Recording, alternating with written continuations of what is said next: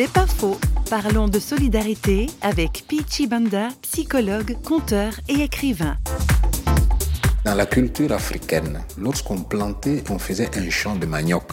Il était obligatoire à tout le monde qui faisait son champ de mettre du manioc doux le long du chemin, de manière telle qu'un voyageur qui passe, qui a faim, qu'il ait des manioc doux pour manger et qu'il continue son chemin. Dans le temps, maintenant, ça a changé. Il était interdit de manger à l'intérieur de la maison. On mangeait dehors, dans la véranda. C'est pour dire, un étranger qui passe, qui a faim, il voit qu'on mange, il pouvait s'approcher et manger avec les autres. Ça, c'est la solidarité africaine dont on parle beaucoup.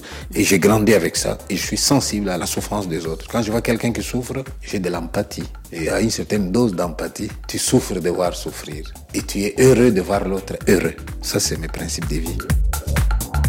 C'est pas faux, vous a été proposé par parole.ch.